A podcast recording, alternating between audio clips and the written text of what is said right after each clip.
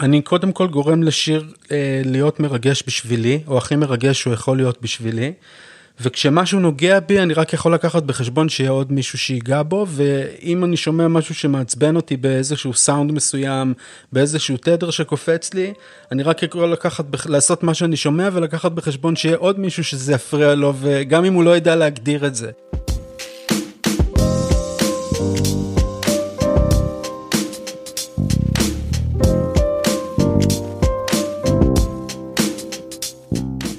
אתם מאזינים לזה קלאסי, אני אסף מוז. פודקאסט שנוגע בעולם המוזיקה חייב לדעתי בשלב מסוים לעסוק בנושא של יצירה והקלטת סאונד. האורח שלי היום עוסק ביצירה ועריכת סאונד ומיקס כבר המון שנים. הוא אחראי למספר עצום של שירים שאנחנו שומעים ונהנים מהם, בלי לדעת ולהבין את התהליך מאחורי יצירה של כל שיר כזה. ניסינו יחד לפענח איך יוצרים סאונד ייחודי לשיר. אם תאהבו את הפרק או הפודקאסט, אני ממש אשמח אם תדרגו אותו 5 כוכבים בספוטיפיי או אפל.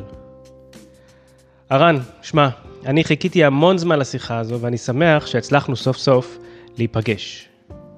קודם כל, גם אני חיכיתי הרבה זמן. יש. אני נהנה מהפודקאסטים שלך. קוראים לי ארן לביא. אני טכנאי מיקס ומאסטרינג. רציתי להיפגש איתך כדי להבין איך מגיע השלב שבו אמן מקליט שיר, ומהשלב שהוא מקליט, ואיך זה מגיע אליי, ללקוח קצה נקרא לזה, וזה שני עולמות שונים. נכון. אז חשבתי על דימוי למקצוע שלך. תגיד לי אם אתה מוכן לקבל אותו. יש אנשים שנוסעים לפעמים לפריז, כדי לקנות בושם, אבל בושם custom made שמוכן רק להם.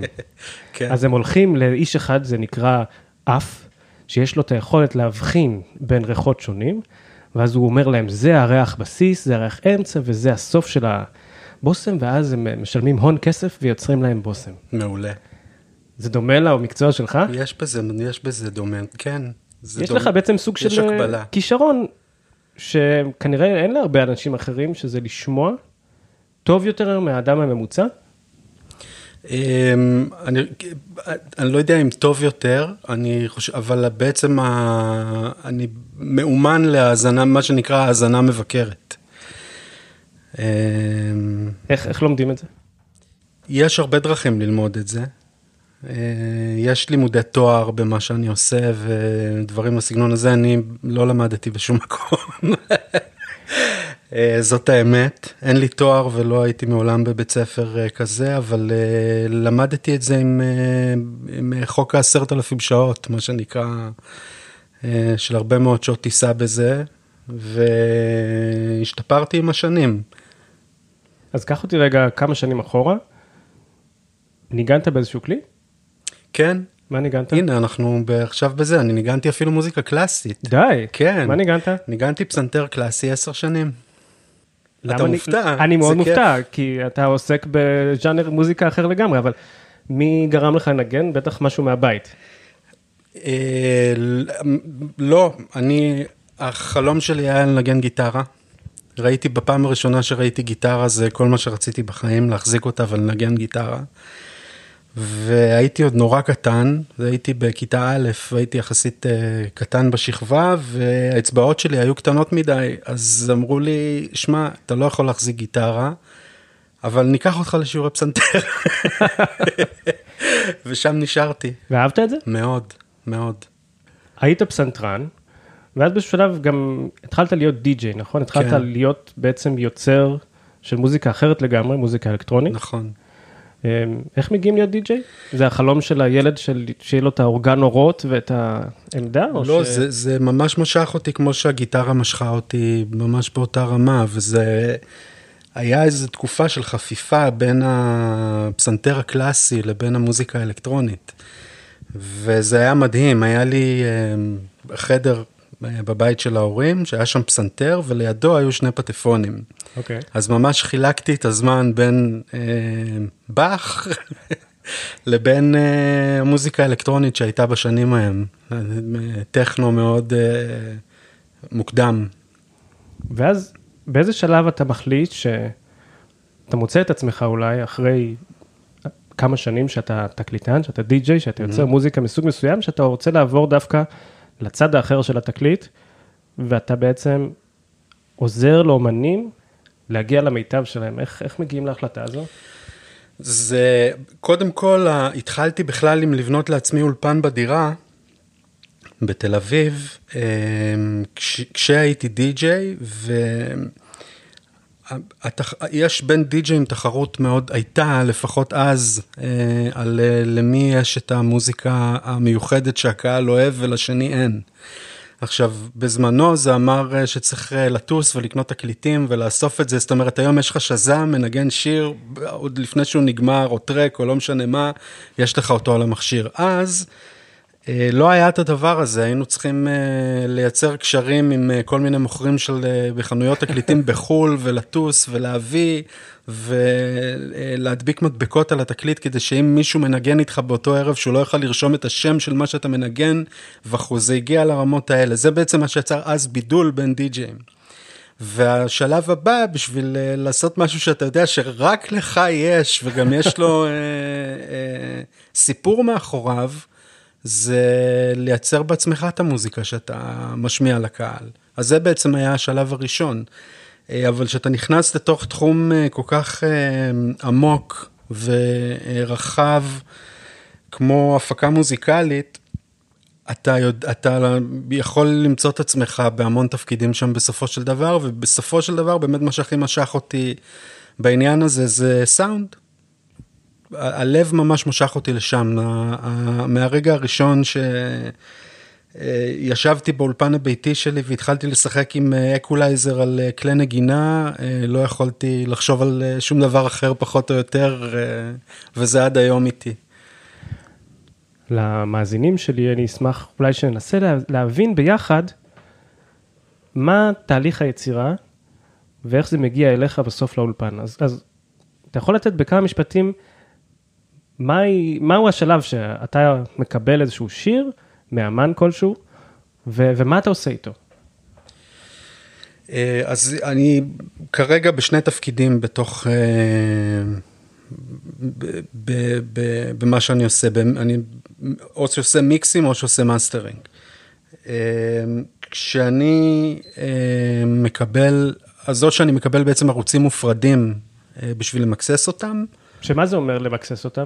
שזה אומר שאתה עכשיו, כל הכלי נגינה מוקלטים בהפרדה, בערוצים נפרדים. ובסופו של דבר אתה מקבל את כל הערוצים האלה, ואתה צריך לבשל מהם שיר. יש בזה משהו שהוא ממש מקביל לבישול. אתה מקבל הרבה סוגים של מרכיבים, ואתה צריך לייצר מהם מנה טעימה, הכי טעימה שאתה יכול לייצר מהמרכיבים האלה. אהבתי. אז מה ההבדל בין מיקס למאסטר? מאסטר זה השלב האחרון, זה בעצם השלב האחרון ששיר עובר, או כל יצירה עוברת לפני שהיא יוצאת החוצה לעולם, שזה בעצם השלב שבו אתה מלטש את המיקס, לרמה שאתה מאזן בו דברים שהם לא מאוזנים בו, אתה עובד עם כל מיני סוגים של כלים בשביל לגרום לשיר להישמע במיטבו, ולעזור לו לנדוד, שזה אחד הדברים הכי חשובים במוזיקה מסחרית, ששיר יוכל להישמע טוב על מערכת בפארק, על אוזניות של אייפון, ברדיו, דרך סטרימינג, יוטיוב, זה מאוד מאתגר, או מערכת סטריאו ביתית, זאת אומרת, השיר צריך להישמר במיטבו על כל אחת מהפלטפורמות, אלה אחת המיומנויות של טכנאי מאסטרינג. בעולם הקלאסי, כשאנחנו ניגשים הרבה פעמים להקלטות, או אנשים שומעים הקלטה, לא מדבר על יוטיוב, שומעים הקלטה של דיסק או בספוטיפיי, הרבה פעמים הם מקבלים תוצר שהם לא יודעים שהוא עבר מאות ואלפי חיתוכים, ובעצם הם מקבלים איזשהו פאזל של סאונד, שהגיע בסופו של דבר לכדי יצירה או שיר. ואז זה גורם לנו, האמנים המבצעים, כשאנחנו על במה, להיות צריכים להגיע לרמת מושלמות, ב-one take, כמו שהם שמעו הקהל בבית, במערכת. מדהים. ואני רוצה לשאול אותך, מה זה עבורך ההבדל בין הופעה חיה להקלטה? אתה מביא דוגמה מאוד מעניינת, כי העולם של הקלטות של מוזיקה קלאסית, והעולם של הקלטות הוא בכלל יצירת מוזיקת פופ או רוק, שבעיקר מה שאני עושה, מוזיקת מיינסטרים, היא מאוד שונה בתפיסה שלה ובגישה שלה. כי בעצם מוזיקה קלאסית, הרעיון של מוזיקה קלאסית מוקלטת, הוא לתת למאזין את הדבר הכי קרוב למצב שבו הוא יושב במקום שמצלצל הכי טוב בעולם, ומאזין לתזמורת מנגנת, שזה נשמע מה שנקרא real life experience. זאת אומרת שזה יישמע כמה שיותר נאמן למקור. נכון. זה הרעיון של הקלטה של מוזיקה קלאסית, זה דורש מיומנות מאוד גבוהה, וזה דבר מדהים. בהקבלה בין יצירה או הקלטה, יצירה של מוזיקה מוקלטת קלאסית, לבין יצירה של פופ, זה בערך כמו ההשוואה בין קולנוע דוקומנטרי, שבו אתה בעצם מתעד עלילה מסוימת, או משהו שקורה, אבל אין לך השפעה עליו. זאת אומרת, אתה רוצה להביא את זה, את האריה, למי שצופה בזה בטלוויזיה, בצורה הכי, כמובן שאתה, על ידי עריכה, כמו שאתה אומר, גם במוזיקה קלאסית, גורם לסיפור לעבור בצורה מעניינת וטובה, אבל ההשוואה בין הקלטה של מוזיקה קלאסית בהופעה לבין פופ, זה קצת כמו השוואה בין קולנוע דוקומנטרי ל מרוול. בפופ אתה בעצם בדיוק כמו במרוול, או בסוג הזה של סרטים, אתה מייצר אשליות. הרעיון הוא לא להישמע נאמן למקור, הרעיון הוא לא להביא את העולם קונצרטים הביתה, אלא לייצר איזשהו עולם ייחודי, איזושהי סביבה, שהשיר נמצא בתוכה, שהיא לא בהכרח סביבה שקיימת באיזשהו מקום. אתה לא חושב שאחר כך האנשים באים להופעה של אמן כלשהו, לא משנה מי, והם מצפים לשמוע את אותו שיר באותה איכות שהם שמעו בהקלטה? לא מדבר עכשיו על מוזיקה קלאסית, וזה לא נשמע אותו דבר, כי אין מכשיר שמתקן את השירה אולי לא מדויקת, ואין התופים לא באים ממכונה, אלא מאדם שמנגן מערכת תופים. זאת אומרת, הכל הוא באמת, נקרא לזה חי, לעומת משהו שהוא, קראת לזה מבושל היטב. כן, יש משהו שונה מאוד בהופעות של פופ ורוק, בגלל שיש לך את האלמנט הוויזואלי. האלמנט הוויזואלי בהופעות הוא אלמנט נורא חשוב, זה כמו שאתה יכול לראות בהמון תוכניות טלוויזיה, אתה יודע מה, ברוב התוכניות טלוויזיה הלהקה לא מנגנת. וגם אם היא מנגנת, אז אני לא יודעת, זוכר שהיינו ילדים והיה ערוץ אחד, אז היו מיקרופונים על שני כלים, אבל היית רואה את המתופף עושה מעבר, אז גם היית שומע אותו. אז בהופעה חיה יש אלמנט ויזואלי שמפצה על המון דברים, או אפילו לא רק מפצה, מביא עוד מימד, שאין במוזיקה מוקלטת, ושיר פופ מוקלט צריך לייצר חוויה ורגש, בלי להיות תלוי במשהו ויזואלי, אז מראש התחרות היא הרבה יותר קשה. היכולת שלך לגרום לקהל להתמסר לשיר מוקלט, כמו שהוא מתמסר להופעה, שהוא גם רואה את הנגנים, ומסתכל על הגיטריסט שלוקח סולו מאחורה, מגיע לאיזה רמת אינטימיות עם הזמר, זה רמה אחרת. אתה אוהב ללכת להופעות, או שמבחינתך ההופעה זה כבר פסה? כי אתה שמעת כבר את השיר פה אצלך אלפי שעות באולפן. לא, אני אוהב הופעות. אני לא הולך הרבה, כי אני מאוד שומר על האוזניים. זאת האמת. מה זה אומר? לשבת בהופעה עם ווליום מאוד מאוד גבוה, זה משהו שאחרי זה יכול להוציא לי את האוזניים מכיוון לאיזה יום-יומיים. אז אני ממש עושה את זה לעתים רחוקות, ולקראת הסוף שבוע. אני רוצה לדבר איתך על האוזניים. אני כל החיים עוסק במוזיקה, אני עוסק בלחדד את השמיעה שלי, אני עוסק בלחדד את השמיעה שלי גם תוך כדי שאני מנגן לאחרים, כדי שאני אוכל להגיב באופן אקטיבי וזמן אמת למה שהם עושים. אני לא חושב שהייתי יכול לשבת אצלך באולפן ולעשות את מה שאתה עושה.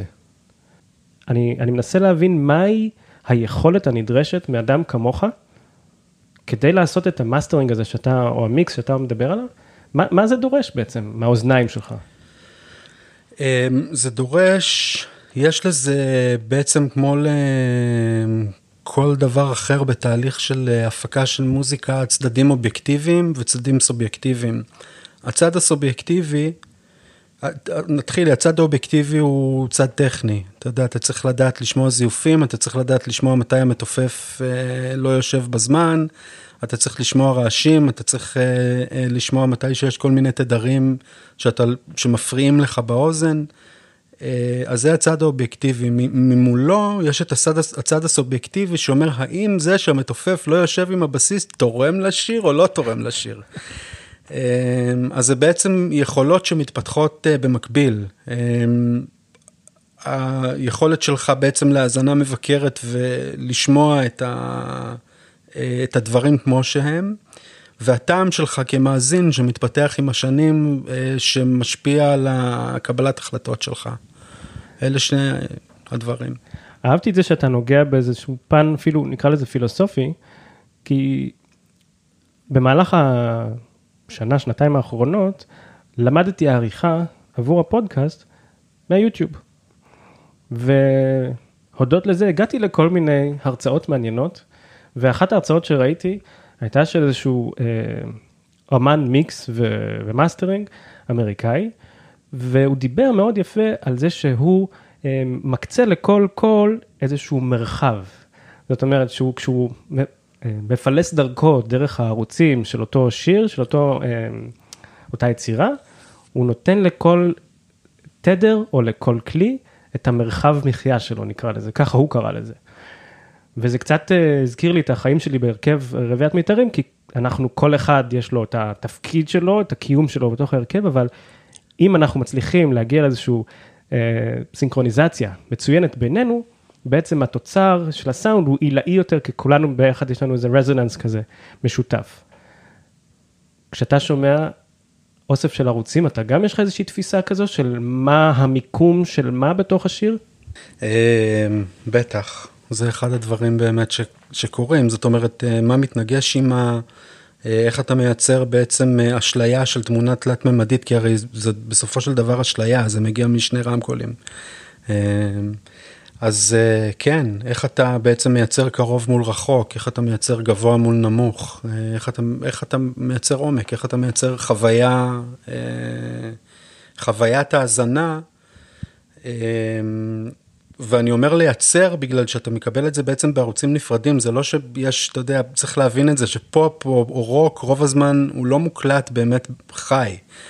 בא ומקליט מתופף, ואחריו מקליט בסיסט, ואחריו מתקשרים אליך להקליט מיתרים, ואז מגיע זמר, ועושה גייד, ואז מגיעים עוד, זאת אומרת, יש תהליך מאוד שלם, ובסוף כל הדבר הזה צריך להתחבר לשיר, והתפקיד שלך הוא בעצם, אחד התפקידים שלך הוא בעצם לנסות לייצר תחושה שהלהקה מנגנת ביחד ויש ביניהם הקשבה, יש ביניהם דינמיקה, יש כוונה משותפת, שהרבה פעמים הדבר הזה הוא, הנגנים לא מכירים אחד את השני, לפעמים הם אפילו לא יושבים באותה מדינה, זה כן, אז יש הרבה בעצם טכניקות לגרום לזה לקרות.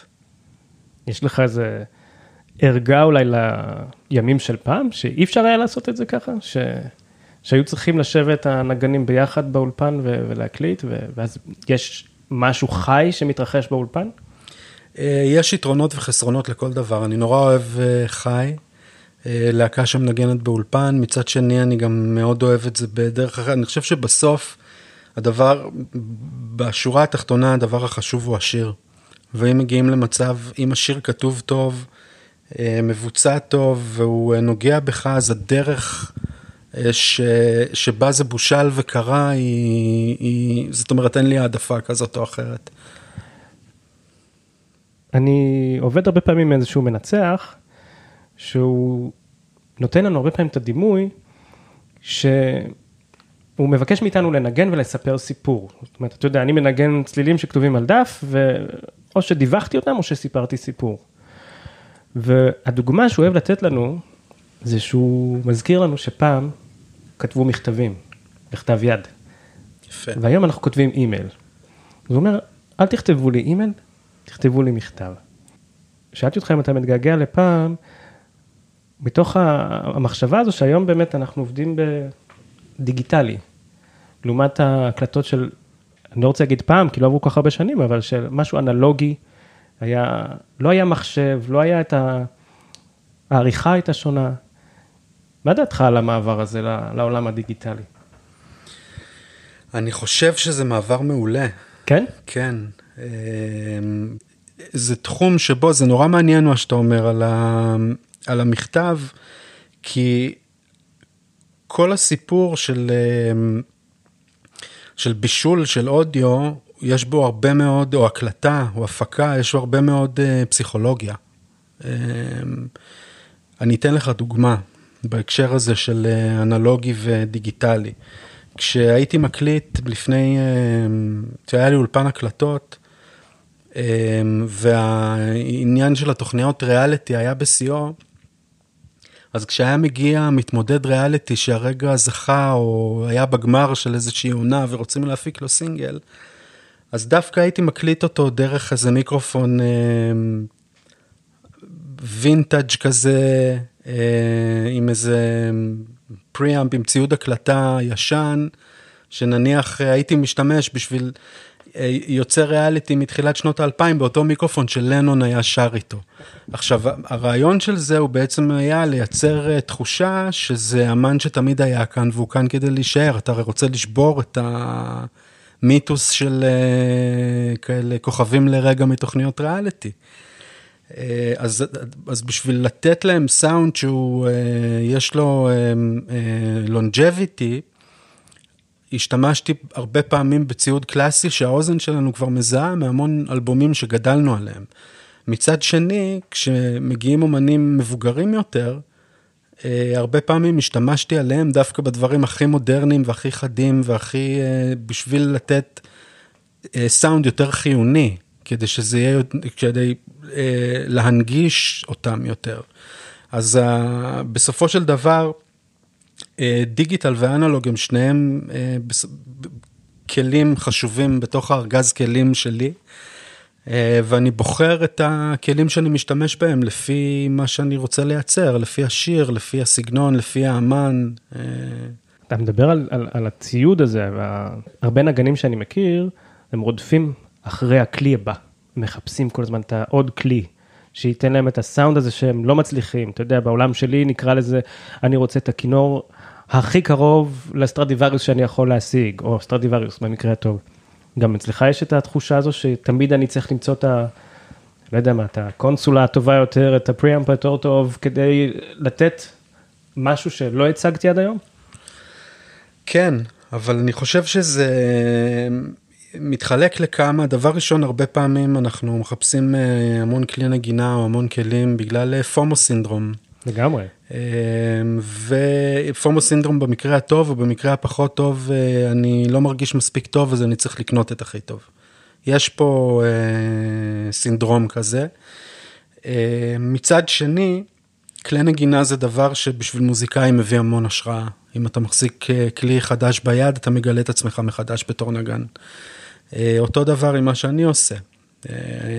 אם אני רוצה למצוא סאונד חדש, אז הרבה פעמים זה, או לקנות את התוכנה החדשה, או את המכשיר המסוים שהשתמשו בו באיזה אלבום שנורא אהבתי, וגם בגלל שבסוף, בתחום שלי, הוא מאוד מאוד תחרותי, אז אתה תלך עד סוף העולם בשביל שמישהו יעשה איזו מודיפיקציה קטנה עם איזה שני נגדים באיזה מכשיר, כדי שזה יישמע 0.25% יותר טוב ממה שזה במקום אחר. כן. אתה יושב באולפן בדרך כלל לבד, אני מניח, כשאתה עושה את העריכת מיקס, או את המאסטרינג, יש בזה משהו אולי בודד. אתה מרגיש שיש אנשים שאתה, שהם המודלי חיקוי, או אנשים שאתה יכול לפנות ולהתייעץ איתם, או שזה ארן לבד? לא, יש טכנאי שעובד כאן באולפן כבר 10 שנים, קוראים לו דניאל, הוא איש מוכשר בצורה בלתי רגילה, ואנחנו, הוא בעצם כבר כמו משפחה, אנחנו, הוא במשרה מלאה פה, כל יום כבר 10, ואחד התפקידים שלו, שזה בעצם, בשבילי זה אולי, זה אחד התפקידים הכי חשובים שלו, זה לשמוע עבודה שלי לפני שאני מוריד אותה, ולהגיד לי למה זה לא מספיק טוב. הוא הבקר איכות שלך. הוא צריך להגיד לי, תשמע, נניח אם הוא שומע שיר שעבדתי עליו, הוא אומר, זה מדהים, לא צריך לגעת בזה, זה יאכזב אותי. כי, לא, באמת, כי בסופו של דבר, תראה, אני מאוד מאמין שאתה מסתכל על שיר שיוצא, אז כמו במכשיר הקלטה שלך פה בזום, יש לך מיטרים שמודדים דציבלים, אבל שום דבר, אין טלנט מיטר. נכון. וכמה שיש יותר כישרון לאותה יצירה, יש בה יותר ערך בעיניי. אז זה נכון שאני מבחינה טכנית יושב פה לבד, אבל האומנים מעורבים ב100% בכל דבר. גם אם הם לא מגיעים, אני משדר להם את האולפן בסטרימינג, דניאל תמיד מאזין לדברים שאני עושה, לפעמים אני גם לוקח הביתה ונעמה מאזינה, למשל עבדתי על איזשהו שיר ממש חודש של זמרת שאני ממש אוהב, ואז היא אמרה, שמע, היא שרה כל כך יפה, בשביל מה הקולות רקע האלה, זה ממסך אותה. ואז אמרתי, וואלה, לא חשבתי על זה בכלל. וחזרתי לאולפן, סגרתי את הקולות רקע, ושלחתי גרסה כזאת למפיק. אמרתי לו, תשמע כמה היא קרובה ונגישה, והוא נורא אהב את זה. אז אני מאוד אוהב ביקורת, אני מאוד אוהב שהסביבה הקרובה שלי עוזרת לי להשתפר.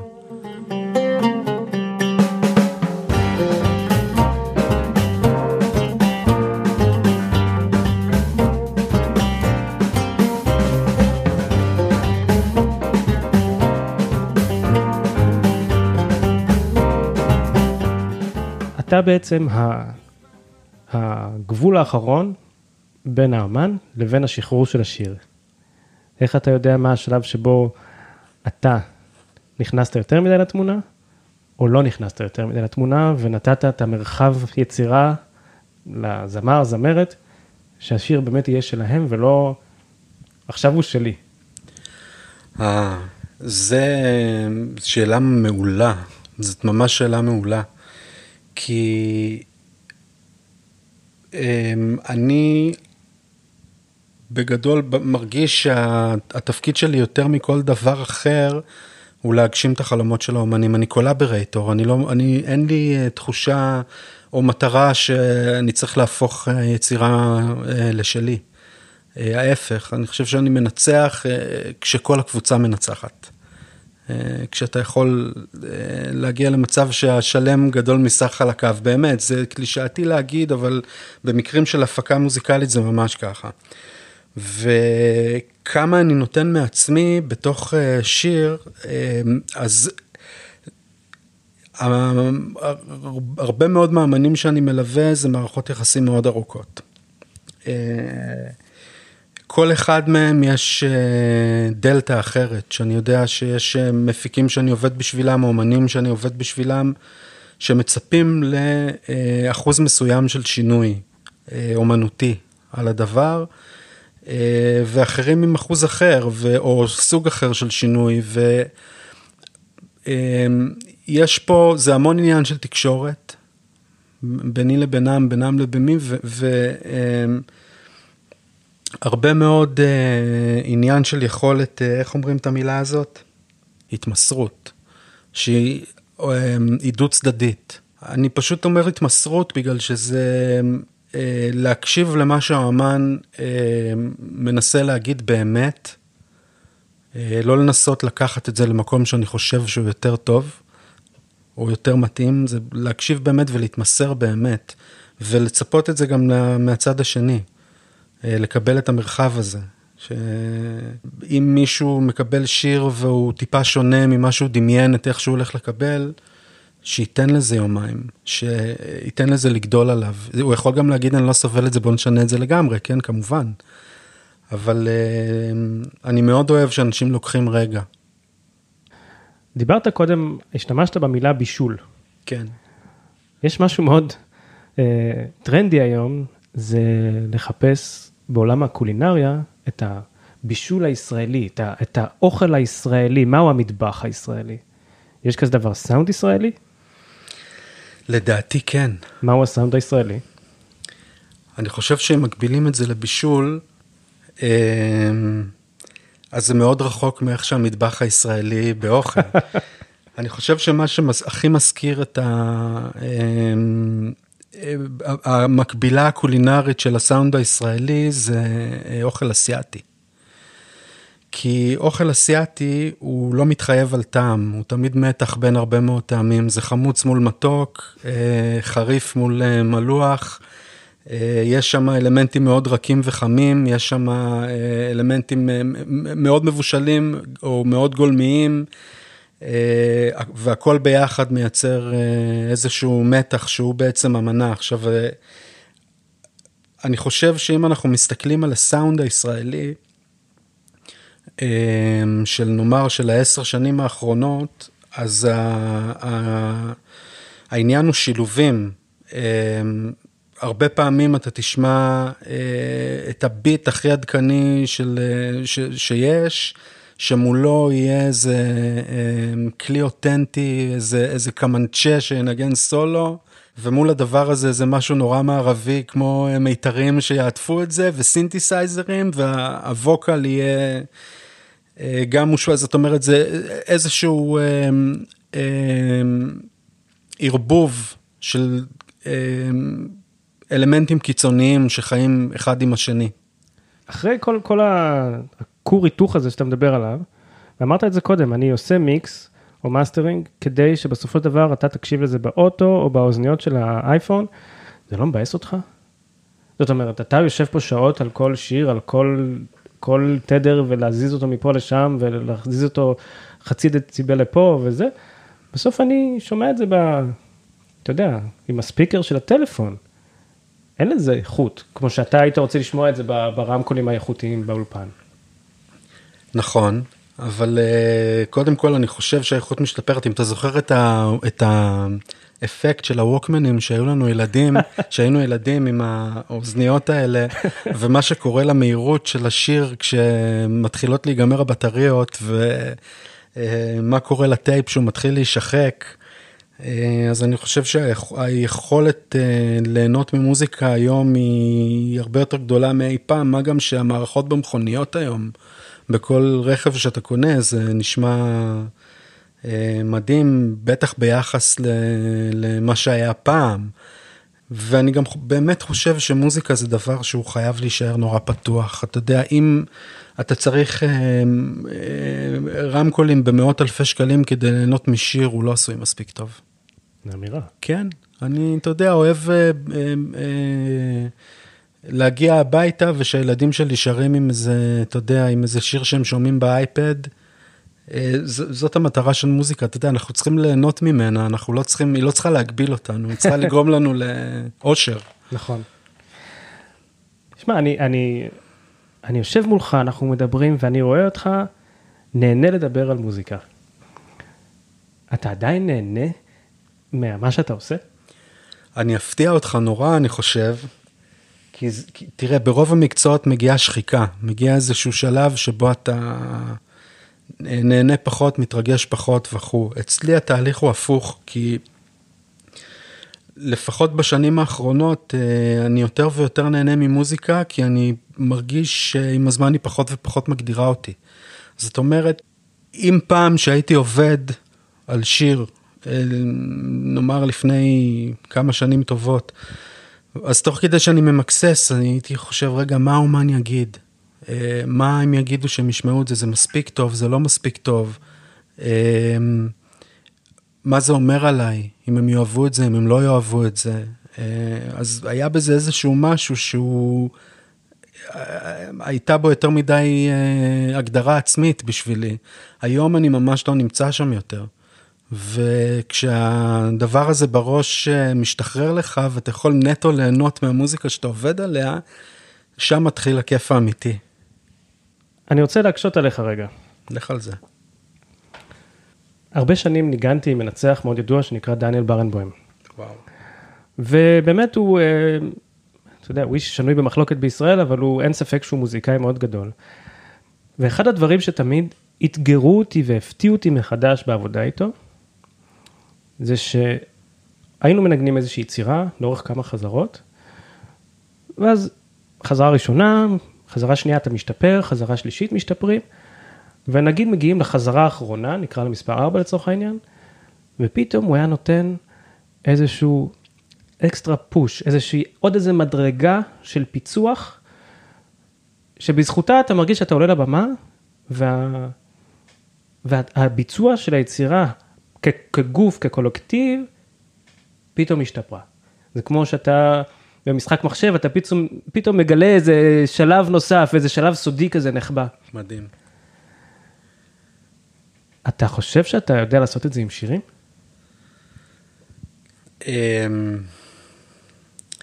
אני חושב שאני... אני לא מנסה לגרום לך לדבר בצניעות, אני מנסה להבין איך אדם כמוך יכול to elevate, לגרום לשיר הרבה יותר מוצלח.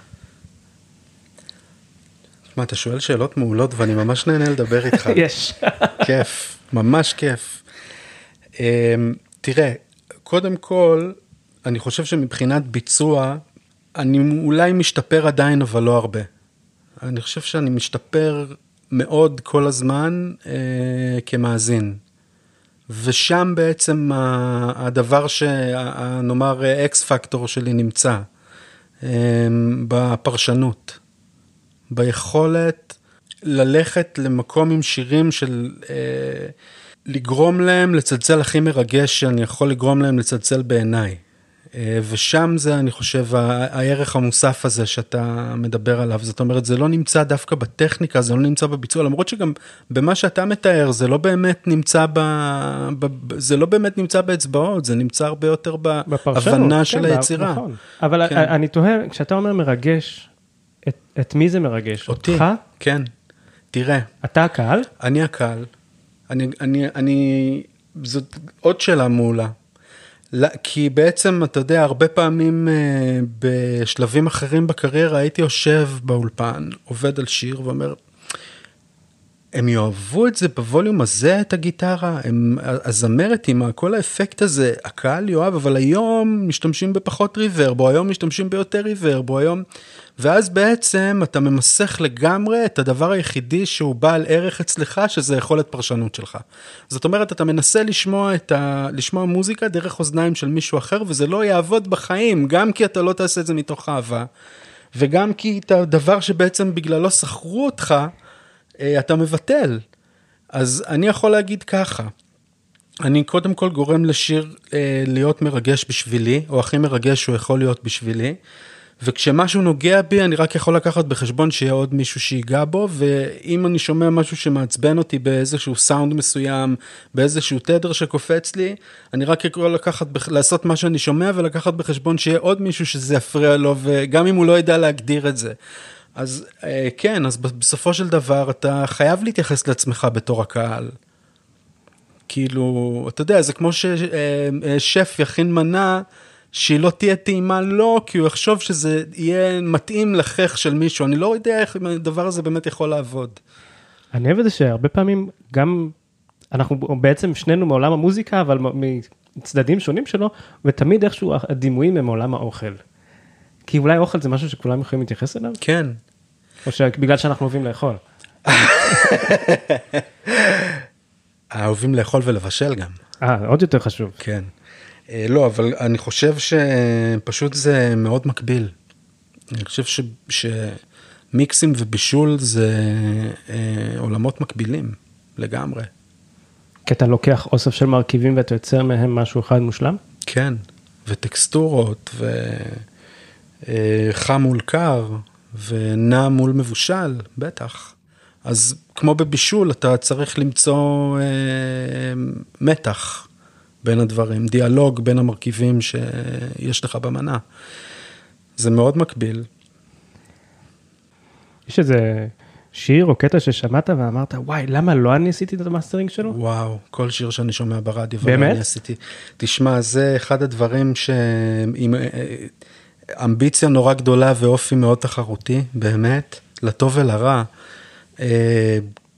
כל שיר שאני שומע ברדיו ולא אני עבדתי עליו, יש בי סוג של תחושת חמיצות, כן. וואו, זה נורא מבאס. כן. יש לי כל הזמן את התחושה הזאת, שאם היה לי מספיק זמן, ואם אפשר היה, הייתי רוצה לפתוח את כל השירים בעולם, ולמקסס אותם מחדש. גם אם הם ממוקססים מושלם, ואני לא שומע, זה, כן.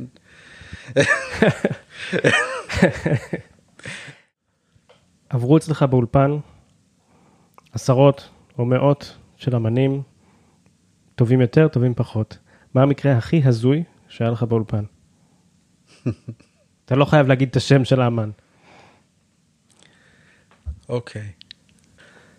הלקוח הראשון שהיה לי אי פעם.